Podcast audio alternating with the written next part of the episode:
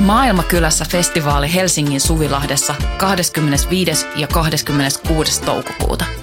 Luvassa mieletön kattaus musaa, rohkeita keskusteluja, 50 katuruokakeittiötä, järjestöjä ja toimintaa oikeudenmukaisen maailman puolesta. Vapaa pääsy ja avoin kaikille. Tuu mukaan. Rohkeus muuttaa maailmaa. Yhteistyössä Euroopan unioni, Kirkon ulkomaanapu ja Radio Helsinki.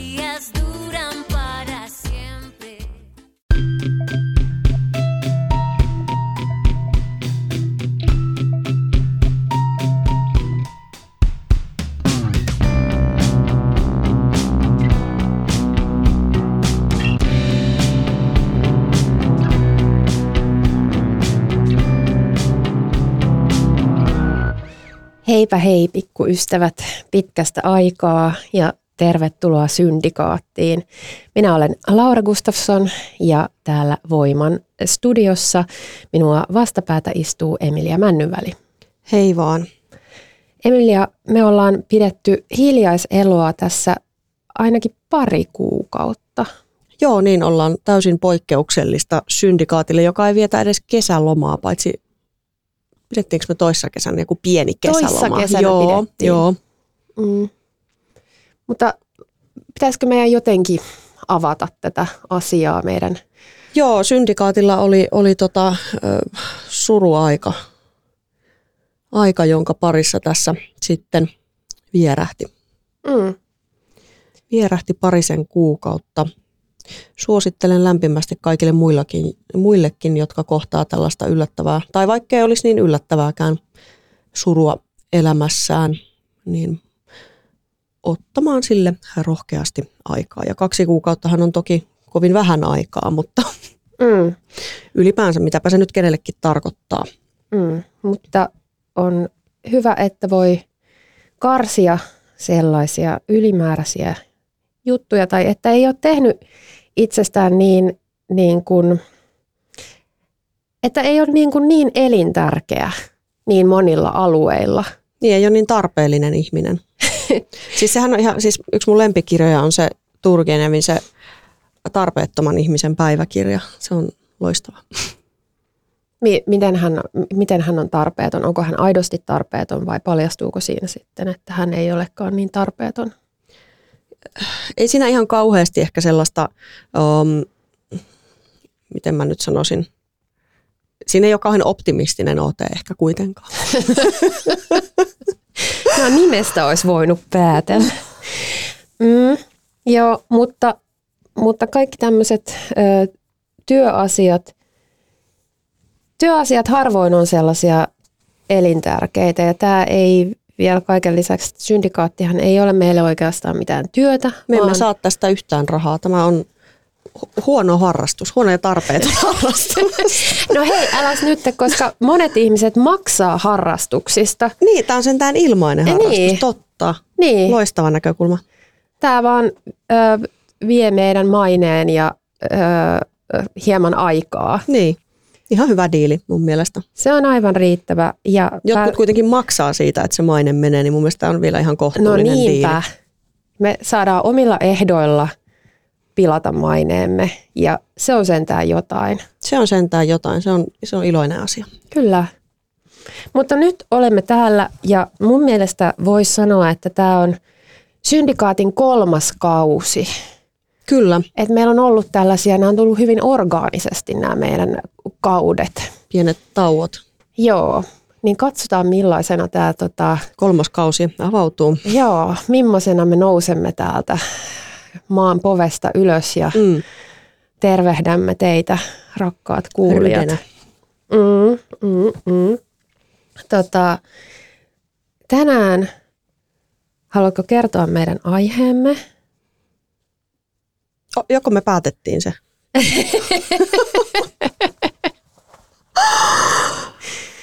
Tästä voi tulla ö, sitä, tällaista takeltelevaa tästä meidän alusta, mutta ei se haittaa, koska tämä on kuitenkin vaan tämmöistä, tämä on tämmöistä aitoa ja tämä aito on, on tärkeää. Aitous on hirveän tärkeää.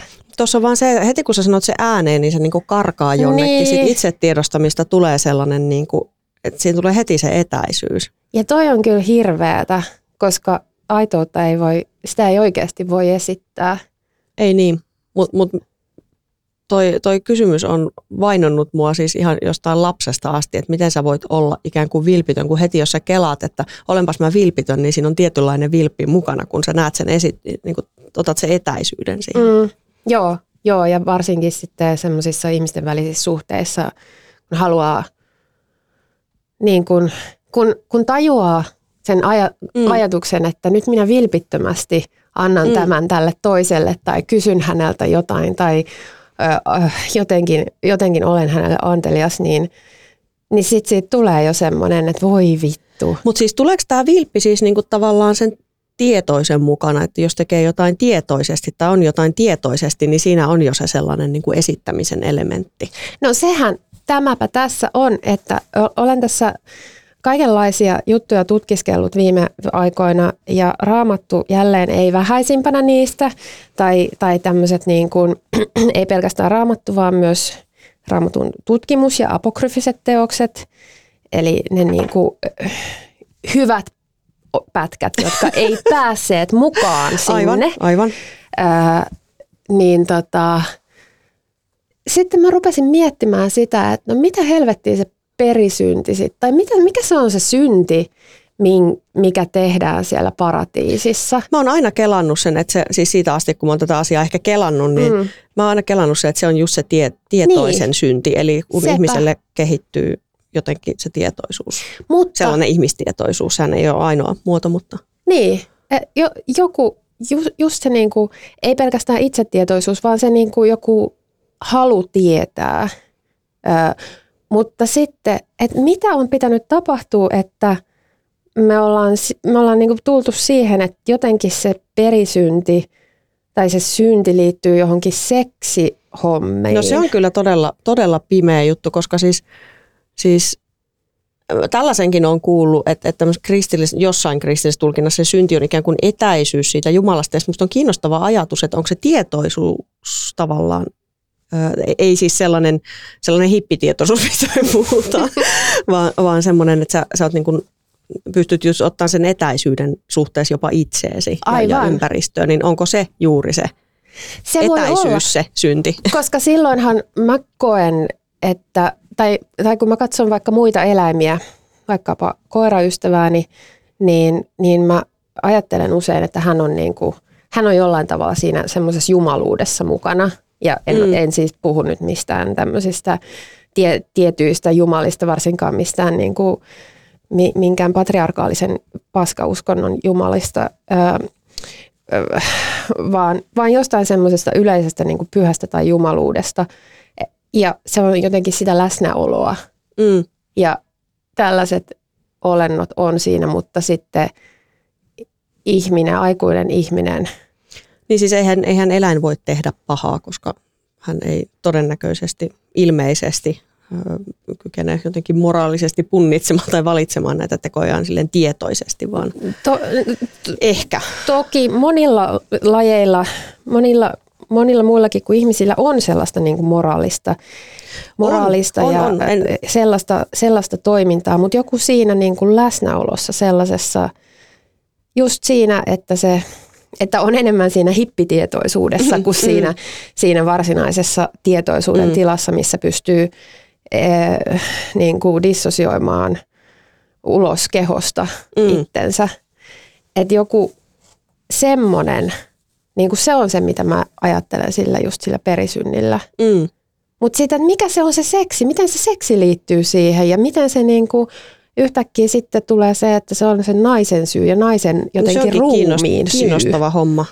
Mutta ei kai tämä, niinku, siis musta on myös tosi kiinnostavaa, että miten tämä on tuotu jo, joihinkin niinku osana joihinkin lahkoihin tai muihin. Et, et, eihän, eihän siellä niinku ihan hirveästi mun mielestä seksistä edes puhuta.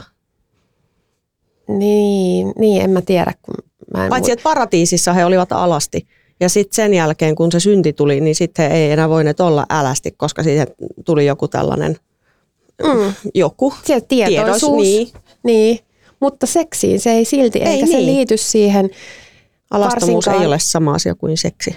Niin, ja, niin että, se, että jos ne olisi siellä niin kuin harrastanut seksiä ihan kaikessa rauhassa, niin en mä usko, että siinä olisi ollut mitään ongelmaa, Mm. koska siis ö, Jumala sanoi, että olkaa hedelmällisiä, täyttäkää maa, Niin. niin vittu, milläs täytät sitten, jos, et, et mikä juttu, mikä juttu? Niin, että mistä se on tullut mukaan. Niin, mm. että kuka, kuka tämän on keksinyt, että et Mutta eihän, eihän nämä tällaiset jotkin se tämmöinen mitä on seksikielteisyys, niin ei se mun mielestä tule mitenkään niin kuin, eh, jotenkin olemuksellisesti sieltä jostain niin kuin raamatusta tai jostain. Mä, mä, mun on vaikea sanoa mistään muista tällaisista uskontoja jostain pyhistä teksteistä, koska mä tunnen niitä kaiken kaikkiaan niin huonosti, huonosti mutta tota, niin. Mm. Ei, seks, ei se, se ei ole sinänsä seksikielteinen, mutta se on naiskielteinen hyvin pitkälti. Tai siellä on hyvin paljon, eh, se, sehän on niin kuin, ö, mä olen lukenut paljon tästä nyt tästä Mm. na- naisesta ö, eri, erinäisissä va- historiamme, kulttuurimme vaiheissa.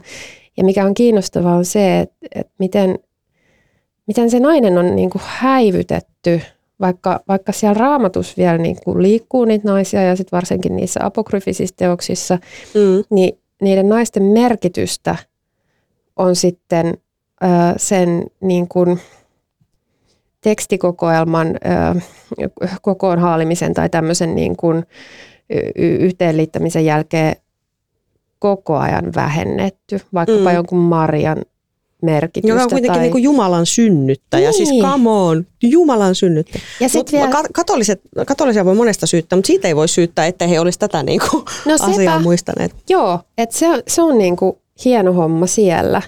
Mutta sitten sit vielä vaikkapa niinku Maria Magdalena, Mm. joka olisi todella olennainen, olennainen henkilöhahmo, öö, niin miten hänetkin on niinku sitten tavallaan mustamaalattu, vaikka nyt voidaan ajatella, että, että ei, ei, niinku, ei, ei ole mitään häpeää siinä, jos on jos on tehnyt seksityötä, ehkä tuolloin tuohon aikaan siellä päin ei välttämättä käytettäisi tällaista termiä, mutta ollaan nyt tälleen anakronistisia, niin, mut, mutta että et se, et eihän Maria Magdalena välttämättä ollut mikään huora, Mm. vaan se on tullut sille jälkeenpäin. Se on niinku yhdistelty toisista henkilöistä, Mm. toisista naishahmoista, että Mm.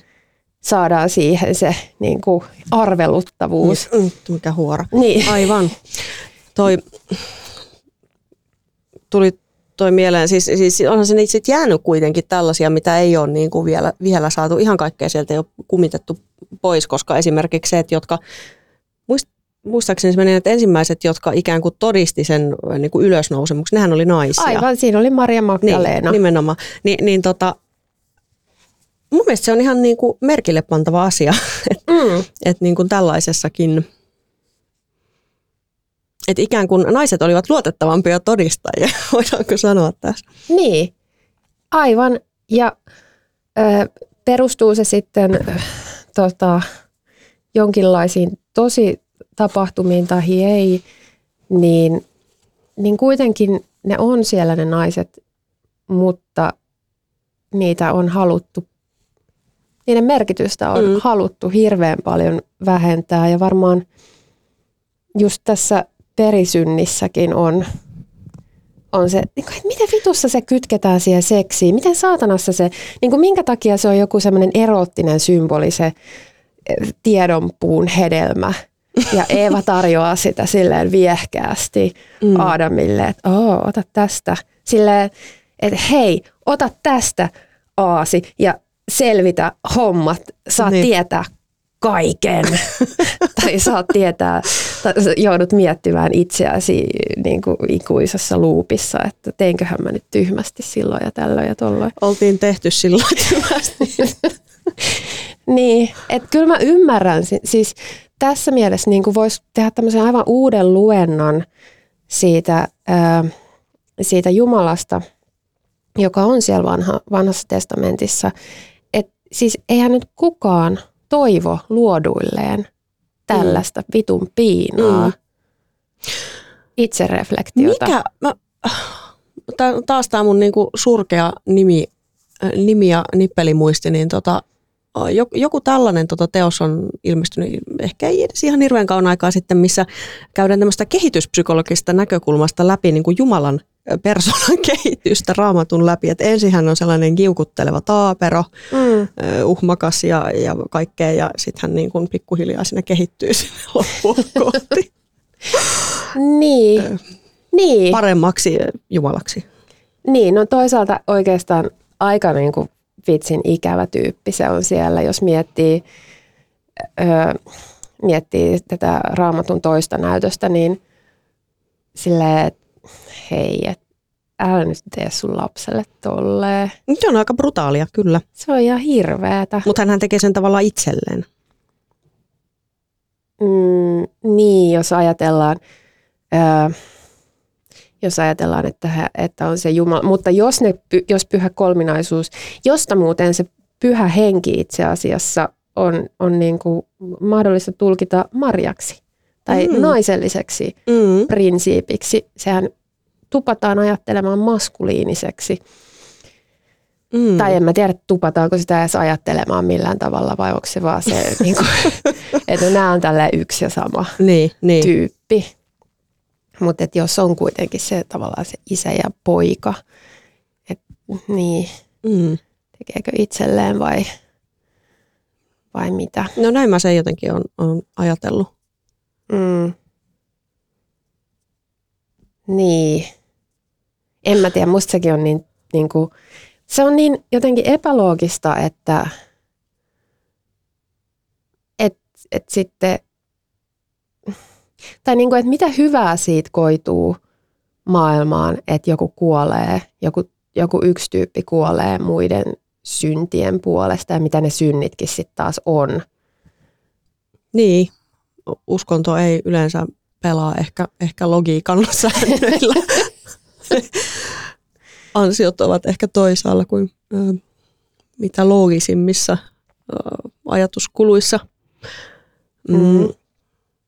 Mutta jäin miettimään, tuota, kun sä sanoit tuosta naisten häivyttämisestä, että mä luulisin, että se voisi varsinkin nykyisin olla hirveän iso syy sille, ainakin tällaisissa niin kuin, uh, kristinuskon suuntauksissa, jossa ei ole niin kuin, tavattu korostaa vaikka pyhimyksiä, niin, eli, eli niin kuin protestanttisuudessa, toisin kuin sitten ehkä jossain ortodoksisuudessa tai katolisuudessa, niin mm, se voi hyvin olla monelle tosi sellainen vieraannuttava nykyisin se niin kuin naisten ö, silmiin pistävä, huutava puute siellä, mm.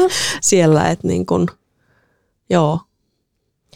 Ja itse asiassa se, että, että protestanttisuudesta ja luterilaisuudesta poistettiin se Maria niin, niin, niin täydellisesti, niin siinä voi olla nähtävissä myös ää, yhteyksiä siihen – tavallaan, et, tai tämmöisen niin kuin kapitalismin syntyyn, että äh, ihmiset haluttiin tehokkaiksi ja Marjalla oli ihan vitusti niitä merkkipäiviä, kaikenlaisia taivaaseen niin. nousu taivaasta, niin. Niin kuin, ö, kaikki, kaikki ilmestyksen päivät ja ka, kaikenlaisia Kyllä. enemmänkin, ö, joitain vissiin jäi, mutta, mutta sittenhän ne oli vapaapäiviä ja sitten tyypit ei tehnyt työtä, kun ne oli silleen, että jes Maria. Yes. Jep, kyllä. Mutta, mutta kyllä mä, niinku, kyllä mä väittäisin, että siellä on semmoista, siis naisvihaa, naisten halveksuntaa siinä. Siis missä tarkalleen? Siis siinä, että, että, että ne naiset on poistettu sieltä – Ihan varmasti. Eiköhän ihmiskunnan viimeiset 10 000 vuotta ole kauttaaltaan ollut enemmän tai vähemmän naisten poistamista. Milloin on mistäkin. Eikä muuten ole loppunut vieläkään. Ei, todellakaan. mikä on, ehkä liittyy siihen, mistä meidän varsinaisesti piti puhua, mutta nyt puhutaanko me siitä seuraavassa Ehkä me puhutaan, kun tämä nyt lähti ihan, ihan muille kierroksille. Tämä lähti nyt tällaisille niin kuin suorastaan pyhille kierroksille. Mutta Joo, siis mä oon oppinut nyt tässä sen, että, että, että nämä, niin kuin, nämä suuret patriarkaaliset uskonnot on, on kehittyneet ö, maailmassa, jossa on ollut tosi voimakas semmoinen äiti-jumalattaren palvonnan Mm. traditio tai, tai ylipäätään jumalattarien palvonnan traditio. Ja jotta, jotta ne on, varsinkin just kristinusko on sitten niin kuin, mm, sinne on lisätty sitä naisten osuutta ää, alkuvaiheessa sen takia niin kuin ä, juutalaisuuteen verrattuna, jotta se saadaan niin kuin ihmisille Mm. miellyttävämmäksi Niin, siis ja alku, helpommin alkukristillisyys on käsittääkseni ollut sille äh, ehkä radikaalikin tasa-arvosta siinä ajassa ja ympäristössä. Mitä tapahtui? Niin, ja että naiset on saanut olla ö, opetuslapsia ja se on ollut silleen ö, hieno asia, että, että ne naiset, naisetkin niin kuin osallistuu tähän ö, uskonnolliseen hommaan, eikä vaan niin kuin passaa niitä Mm. ö, miehiä, jotka osallistuu siihen. Mm. Niin, Joo, ja se, si, siinä on niinku siisti se kohtaus, missä sanotaan sille nimenomaan Marjalle, joka, joka vähän enemmän on sellainen, että hän, kun sitten on tämä Martta, joka on sellainen oikein kätevä emäntä, käytännön Mm. nainen, siis Mar, Martta, karellinen Martta. Martta. Ja, ja tota, häntä kai siinä vähän niin kuin harmittaa, että hän joutuu tekemään kaiken ja Maria vaan jotain haaveksi. Ja, Istuu Jeesuksen jalkojen ja juuressa ja kuuntelee niinku- hänen niin. Ja sitten sanotaan, että hänen, hän on valinnut hyvän osan. No kai on valinnut hyvän osan, kun ei tarvitse. Mutta siis niinku, joo, tämä oli, tää oli sivujuonne. Mutta niinku musta se on oikeastaan aika radikaalia, että siinä sanotaan, että, na, että se naisen osa siinä saattoi ollakin ö, hyvä osa, Mm. ö, kun se ei ollut ikään kuin se perinteinen. Niin, niin. e- eikö Je- Jeesushan sanoi siis Marialle siinä, Nimenomaan, että, nimenomaan. että tämä, näin, näin, tämä on hyvä meininki. Mutta sitten niin kuin, mitäköhän se Jeesus Se, taas, sanoi, se on että just noin. kuka, Näin. Tämä on hyvä. kuka vittu sitten, tekeekö Jeesus itse, laittaako itse ruuat? Että siellä on pakko olla se joku Martta, Niin. vai laitetaanko me Pietari sitten tekemään ne sapuskat? Et mun mielestä tämä olisi voinut, olisi voinut viedä sen niin kuin Vähän pidemmälle. pidemmälle. Että entäs tämä hoivatyö ja niin kuin, Niin, mm. että kun jonkun se on tehtävä, niin sitten siinä sitten vielä pilkkaa tolle. tästä niin, Martta. Kyllä. Et Tämä on se toinen puoli. toi, toi on aivan perseestä. Ja Luther taas, joka oli niin kuin perseestä olemisesta puheen ollen, niin ö, hän puolestaan sit nosti Martan tämmöiseksi Mm. naisihanteeksi. Mm. Silleen, että hei, että tyyppi ohittaa tuon Jeesuksen hommat ja sen näkemykset. Ja on silleen, että Martta go, että kaikkien naisten olisi hyvä olla tällaisia, Niin. koska työtä pitää tehdä, varsinkin ilmastotyötä. Jep. Mä mietin jotain mu- muinaissuomalaisuutta, mistä ei, me oikeastaan ei edes ihan hirveästi tiedetä, koska, koska tota, ei ole ehkä onnistuttu säilyä. Sekin tavallaan, että kun Kalevalakin on niin sekalainen kokoelma, jossa on paljon pöllitty niin kuin karjalaisten juttuja ja, ja kaikkea. Et, et siinä on, siinä on niin kuin, ja, ja ehkä Lenroth hieman mielivaltaisestikin jotain yhdistellyt. Hän Niin- oli vain dramaturgi, hän totta on, kyllä, kai. to, nimenomaan. Me tehdään tollasta. Ihan nimenomaan, mm. väärin syyttää häntä siitä, mutta, mutta tota, tavallaan, että se, se ei ole mikään niin kuin jotenkin tie, tietokirjamainen esitys suomalaisten muinaisuudesta. Et siitä on aika vähän tietoa, mutta ehkä se niin, just näistä jumaluuksien nimissä elää jossain määrin. Ja sitten jos mietitään Kalevalan tarinoita, niin, niin tota, siellä se niin kuin merkittävin naishahmohan on ihan hirveä pahis, Mm, louhi. Mm. Et tota, ja ja sitten, no joo, sitten on, sit on tietysti tämä Aino, puhtoinen hahmo. Ja, mutta on siellä myös Pohjanneito ja, Mm. ää, ja Lemminkäisen äiti. On, on siis Ja- paljon, paljon naishahmoja, mutta, se, mutta jotenkin se merkittävin, se, Niin. siis se voimakkain naishahmo on aina pahis. Niin, Siis, siis jos mietitään vaikka jotain, niin kuin, mä en tiedä ihan kauheasti hindulaisuudesta, mutta siellähän on näitä naisjumaluksia, mm. niin kuin vaikka Kali, joo. tämä kuoleman tai tuhon tai mikä, mikä jumala onkaan, mutta hänkin on sitten niin kuoleman. Mutta Et vähän niin kuin pahis kuitenkin. käsittääkseni on myös niinku, että et, et se on niinku moniulotteinen. Et hindulaisuudessa ei ole sellaista, ää, se ei ole sel- sillä tavalla dualistinen, vaan, vaan Kali on ää, kuolema, mutta myös, myös niinku äiti. Mm, Et hänessä on niinku aivan kaikki ne puolet. mm, Ja se on mahdollista. Kun sitten, ja ehkä se on niin kuin, kuka tietää mahdollisesti, olisiko se näissä alkuperäisissäkin tarinoissa sitten ää, täältä päin mahdollista, että, että nämä henkilöhahmot vois olla ää, moniulotteisempia ja tuleeko se sitten jostain niin kuin, tämmöisestä mm, läntisestä filosofisesta traditiosta ja mm, tietysti kristinuskosta se semmoinen dualismi, että, että se voi olla vain hyvä tai vain paha. Että semmoinen ambivalenssi mm. loistaa poissaolollaan. Paitsi ihmisissä, mutta mut niin kuin nimenomaan kaikessa, kaikessa, mikä ei ole ihmistä, niin se on vähän sille joko tai. Niin, tai ainakin, no sanotaan nyt, sanotaan mm. nyt reellisesti naisissa. niin, niin, joo. että se nainen voi kuitenkin olla sit vaan sitä yhtä asiaa. Ää, ja se voi sitten jompaa kumpaa. Ja louhi on selkeästi sitten ää, aika lailla pahuutta. Mm.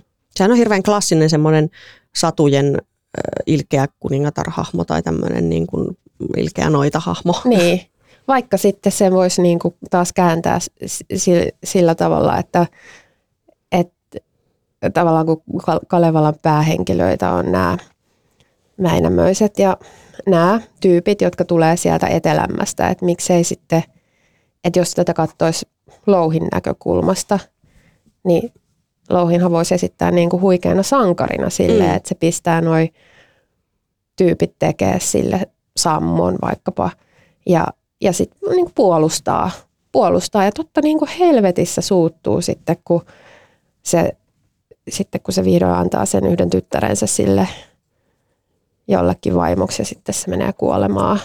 Mm. Mistä mä en muista mistä, jostain tyhmästä syystä.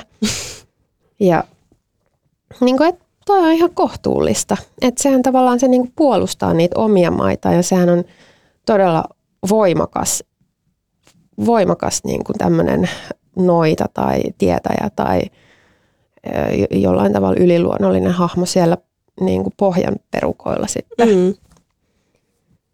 Mutta jostain syystä Elias Lönnruut ei sitten kertonut sitä tästä näkökulmasta. Mikä on sun mielestä suurin synti?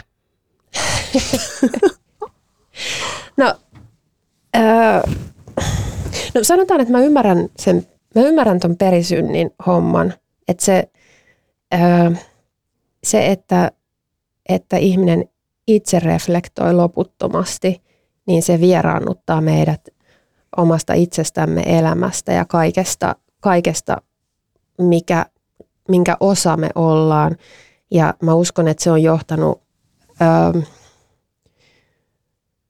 että se, se on niin kuin löydettävissä näiden kauheiden katastrofien ytimestä jollain tavalla, mi, mi, minkä keskellä me nyt eletään. Kaikki, kaikki mitä ihmiset on tehnyt muulle, muulle luomakunnalle ja, ja omalle lajilleen ja, ja sitä kautta itselleen – niin, niin, niin kyllä mä sanoisin, että se voisi olla. Että jos mä olisin Jumala, niin kyllä se, se olisi kans, että oisin suuttunut, mutta ei ollut niin hyödyllinen hänen ratkaisunsa, että olisiko niin. voinut jotenkin, että hei, et, tai niinku, että se olisi voinut niinku undoata tämän kaiken. Mm, mutta mm. mikä sun mielestä? Toi on tosi paha kysymys, mutta ehkä se jotenkin mulla ei ole tähän semmoista kauhean koherenttia ja, ja napakkaa vastausta, mutta ehkä se jotenkin niin kuin palautuu siihen, jotenkin siihen se yhteyden katkeamiseen, joka liittyy siihen ö, sellaisen tietoisuuteen, joka ottaa meidät, niin kuin, että me katsotaan itteemmekin sivusta ja muita sivusta ja suhtaudutaan sekä itseemme että muihin niin kuin välineellisesti tai jotenkin kohteena. Ö, niin, niin tavallaan se sellainen niin kuin suhteessa olon katkeaminen, mä ajattelisin koska siitä seuraa sitten tavallaan kaikki muu kurja.